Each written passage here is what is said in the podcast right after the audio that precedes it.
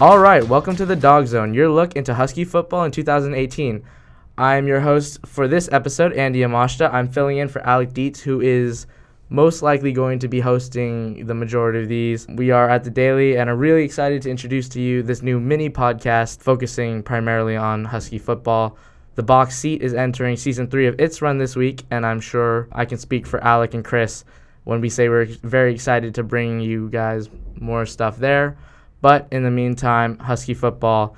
This week's game against BYU was, well, it was not very close. The Huskies cruised to a 35 7 win at Husky Stadium on Saturday, and those BYU points came in the last minute of the game. A thoroughly dominant performance from everyone involved. Here to talk uh, with me about this game is our sports editor and also football beat writer, Josh Kirshenbaum. Like we said, a dominant performance all around. Jake Browning finished with two incompletions, 23 for 25 for 277 yards, a touchdown pass, and a run. What were your first? What were? What? How do you feel about his performance? It was definitely his best performance this season. It was probably better than any of his performances last season. It's quite possibly his best of his career. A lot of it had to do with what was happening around him. The run game was working. The offensive line was giving him all the time he needed and more. And when you give Jake Browning all the time he needs and more, Jake Browning is going to be one of the better quarterbacks in the Pac 12, and he showed. So, how, do you think this has helped kind of mitigate all of the criticism he's gotten over the last couple of weeks? Is there anything that he can do if he keeps playing like this?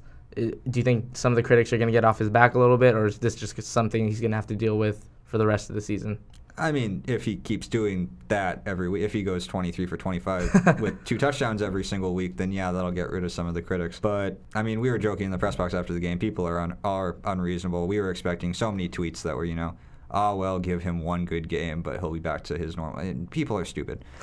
uh, get yeah, they're they'll still there's still going to be the Browning naysayers. It's just a fact of life. But they touch on that, and Browning is tired of hearing all of that, I'm sure. But like offensive coordinator Bush Hamdan was saying after the game, like for somebody who gets so much pressure put on him, he's just, I mean, you can see the results. He's done so well just handling it. He's basically a consummate pro at this point. Yeah, like, pretty much. Yeah. All right, so another obvious um, pro for the Huskies, Salvon Ahmed and Myles Gaskin combined for over 150 yards to pace the run game, and the defense was business as usual. They held the Cougars to 194 total yards, just 34 on the ground, and garnered praise from some big names later that night. Um, what did you see from the running game and the run defense uh, against BYU?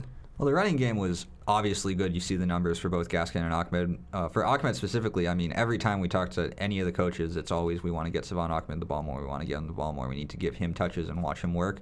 And the past two games, we've seen that he's had 10 touches or 10 carries in both of the last two games against Arizona State and here and he's ended up with, I believe, 157 yards between those two games on the ground. And it's been interesting because they've used him pretty much entirely as the number two running back, using him out of the backfield. They went under center a lot more than usual this game. But they've also, I don't want to say they've changed up their run game, but they've really taken advantage of both him and Gaskin's shiftiness. They ran a lot of stretch plays over tackle, so they were getting him, they were handoffs, but they were handoffs to get him the ball in space out wide. Those are a lot harder to block, and it showed. They had a couple uh, holding calls, but the offensive line was really just they were giving them the holes, they were setting the edge, and that's really what you need to do. And I mean, Jake Browning was saying after the game after, uh, about Myles Gaskin, it's he's just a guy that you give him three yards and he'll give you seven, and that's pretty much what happened. They just had so many explosive plays. That was the offense in general. Like I had a stat after the game that when you think about football, right, you got to get 10 yards and mm-hmm. three down. So if you get four yards a play, you're doing pretty good. If you get less than four, that's you're going behind. You're getting behind progression. Washington had more plays that went for more than 10 yards yesterday than they had that went for fewer than four yards. That's impressive, yeah. So, yeah, when that happens, you're going to have a good day. And a lot of those came on the ground. So, uh, you touched on a little bit the offensive line. Is there anything you saw that makes you feel like they can carry this kind of form on when, as they face maybe better defensive lines? Well, well, BYU is probably one of the top three or definitely top five defensive lines they're going to see this year. They had Auburn was rough for week one. Auburn, okay, Auburn is one of the top two in the country with Clemson. Utah was good. Arizona State does some interesting things.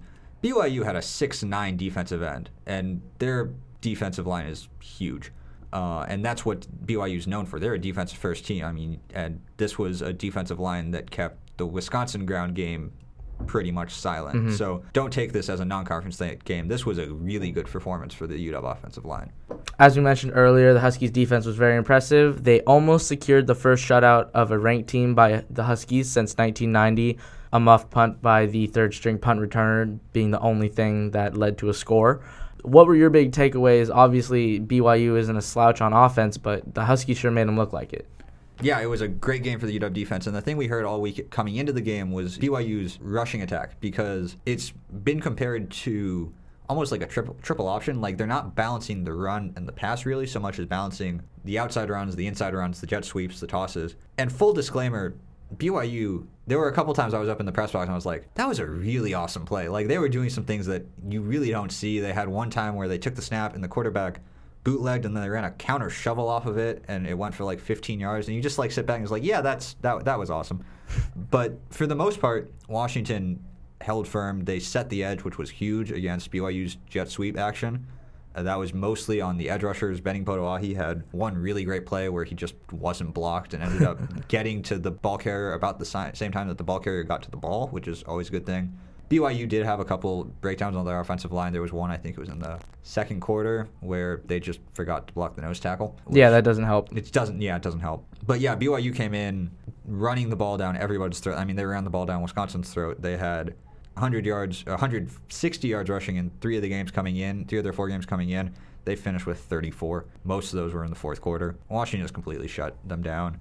All right, so like we mentioned with Browning, um, there's something else that came out of that game for him. He became Washington's all-time leading passer on a third of Drew Sample over the middle, passing Cody Pickett's record set back in the early 2000s. On the record, Browning was very typical, shook off the record um, when asked about it. Uh, says they're meant to be broken, you know, classic Browning. Um, he hopes someone comes along and breaks his record. All the things you want to hear your quarterback say this really does. uh, If it wasn't obvious before to other people, this cements him as a Husky. Would you say a Husky great? Oh yeah, obviously there are a lot of Husky greats, and he's one of them. All right, so we just you know had to mention that. Obviously, a big uh, accomplishment for him. Injury-wise, the Huskies did have some bad news. Defensive lineman Shane Bowman will be out for the next six weeks or so, according to head coach Chris Petersen. Bowman broke a bone in his foot and could potentially return after UW's bye week. Um, how do you think that's going to impact either rotations up front, uh, any kind of defensive defensive situations? I mean, not a whole lot. Uh, obviously, if it, it didn't have a, much of a say in the game on Saturday, and that was one of the best rushing attacks they're going to see. Um, obviously, they're going to miss his big body up front, but uh, Levi Onwuzurike came in and he was starting on the line. He's really good, and just moving him up to the first line with Greg Gaines, there's not going to be any drop up drop off there, and there wasn't any drop off on the second line either. So. And then we also saw starting corner Jordan Miller limp off the field in the second half, but Jimmy Lake said that Miller would be fine, and they held him out to, you know, give him a rest and give Keith Taylor some reps. Uh, This obviously this defensive backfield garners so much praise from every opponent every time Coach Lake talks about them. Is there any kind of worry if obviously there's they're deep, but would you have any kind of worry about Taylor stepping in for Miller or if Byron Murphy's injury problems kind of reemerge? I mean, only in that Jordan Miller and Byron Murphy are very, very good. And like Keith Taylor is good, but he's not Jordan Miller good yet. Yet, yeah. Give him a year and he might get there. We'll see. It was interesting but with Austin Joyner also out. He was out with concussion for That's yeah, precautionary that's what we're getting to, yeah. So if Miller, if he had been in, like, w- even though he's mostly been playing safety this year, uh, when the Huskies needed a third cornerback to step in for Miller and Murphy the past couple weeks, they moved Joyner back into that corner role. So with him out, getting Keith, I mean, getting Keith Taylor reps is always a good thing, and he would be started. Against a senior quarterback too. Against a senior quarterback, BYU's offense is doing a lot of weird things that you're not going to see really anywhere else.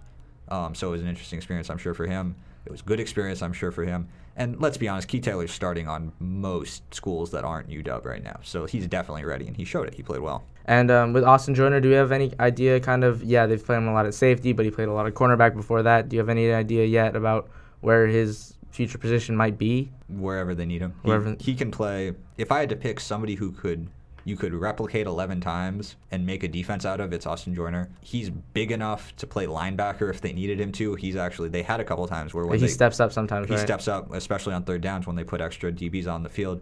He had a couple of plays at Utah, I think, where he pretty much lined up at edge rusher.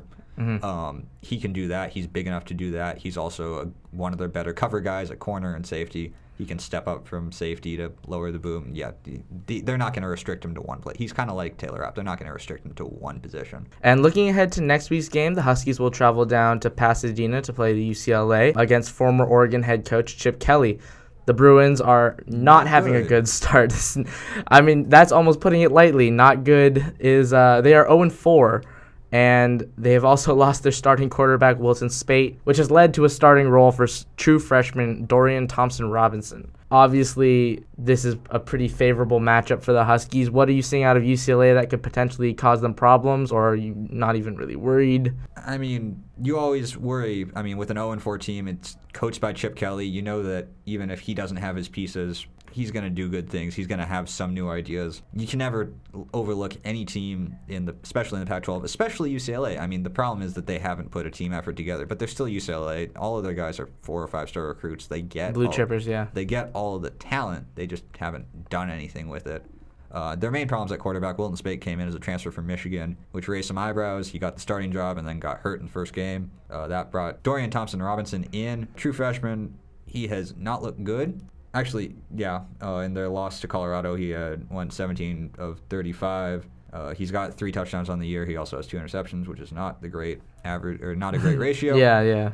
The bigger problem for UCLA is that with DTR starting, that convinced Devon Modster, who had been their backup, to, to transfer. transfer. Yeah. So now they're playing a true freshman with their starting quarterback hurt and their backup quarterback gone. So they have to play the true freshman. UCLA is just not in a good place right now. Like they're in the bad place. It is worth noting, I feel like, that they've lost 12 straight road games. But this will be at the Rose Bowl, so maybe if they have any kind of a saving grace, that could be it. But I mean, the Huskies, if they play anywhere near the level they play it, they played against BYU this weekend. Yeah. You kind of imagine that it wouldn't even be close. Yeah, and the Rose Bowl, I mean, the Rose Bowl is interesting, I always think, because the Rose, I mean, it's got such tradition. It's obviously the most storied stadium, probably in American sports. Mm-hmm. But the atmosphere uh, in the Rose Bowl for a Rose Bowl versus the atmosphere in the Rose Bowl for a yeah. UCLA game. Yeah, very it's different. completely different. I mean, the fa- it's not even near their campus. They have to bus people they have to bus there. people yeah. there. It's a 90,000, 95,000 seat stadium. Yeah. And it doesn't matter how good UCLA is. You're not putting 90,000 UCLA fans in the stadium. It's Every just, single game. It's not yeah. going to happen. And when they're bad, I mean, I don't actually have their attendance numbers on me, but they're not even coming. I don't they might be filling it halfway, mm-hmm. maybe even two thirds if they're lucky, but it's just not that packed house. All right, so I think that about wraps up our coverage on this week's Dog Zone. Thank you for listening. This has been Andy Yamashita along with Josh Kirshenbaum filling in for Alec Dietz, who will be your normal host going forward from here. If you want to join the conversation on Twitter, please tweet us at Box Seat Podcast. Thanks again, and we'll see you next Monday.